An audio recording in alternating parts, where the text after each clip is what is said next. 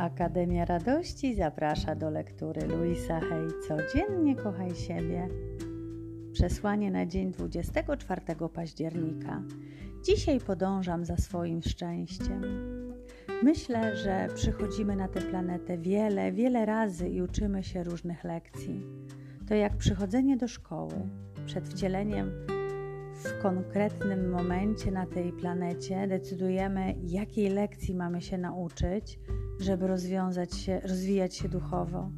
Gdy wybierzemy lekcję, wybieramy wszystkie okoliczności i sytuacje, które umożliwiają nam naukę, wliczając naszych rodziców, płeć, miejsce urodzenia i rasę.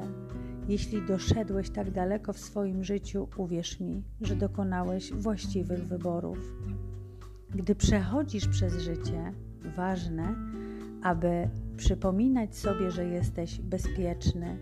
To tylko zmiany. Zaufaj swojej wyższej jaźni, że prowadzi cię w sposób, który jest dla ciebie i twojego duchowego rozwoju najlepszy. Jak powiedział Joseph Campbell, podążaj za swoim szczęściem.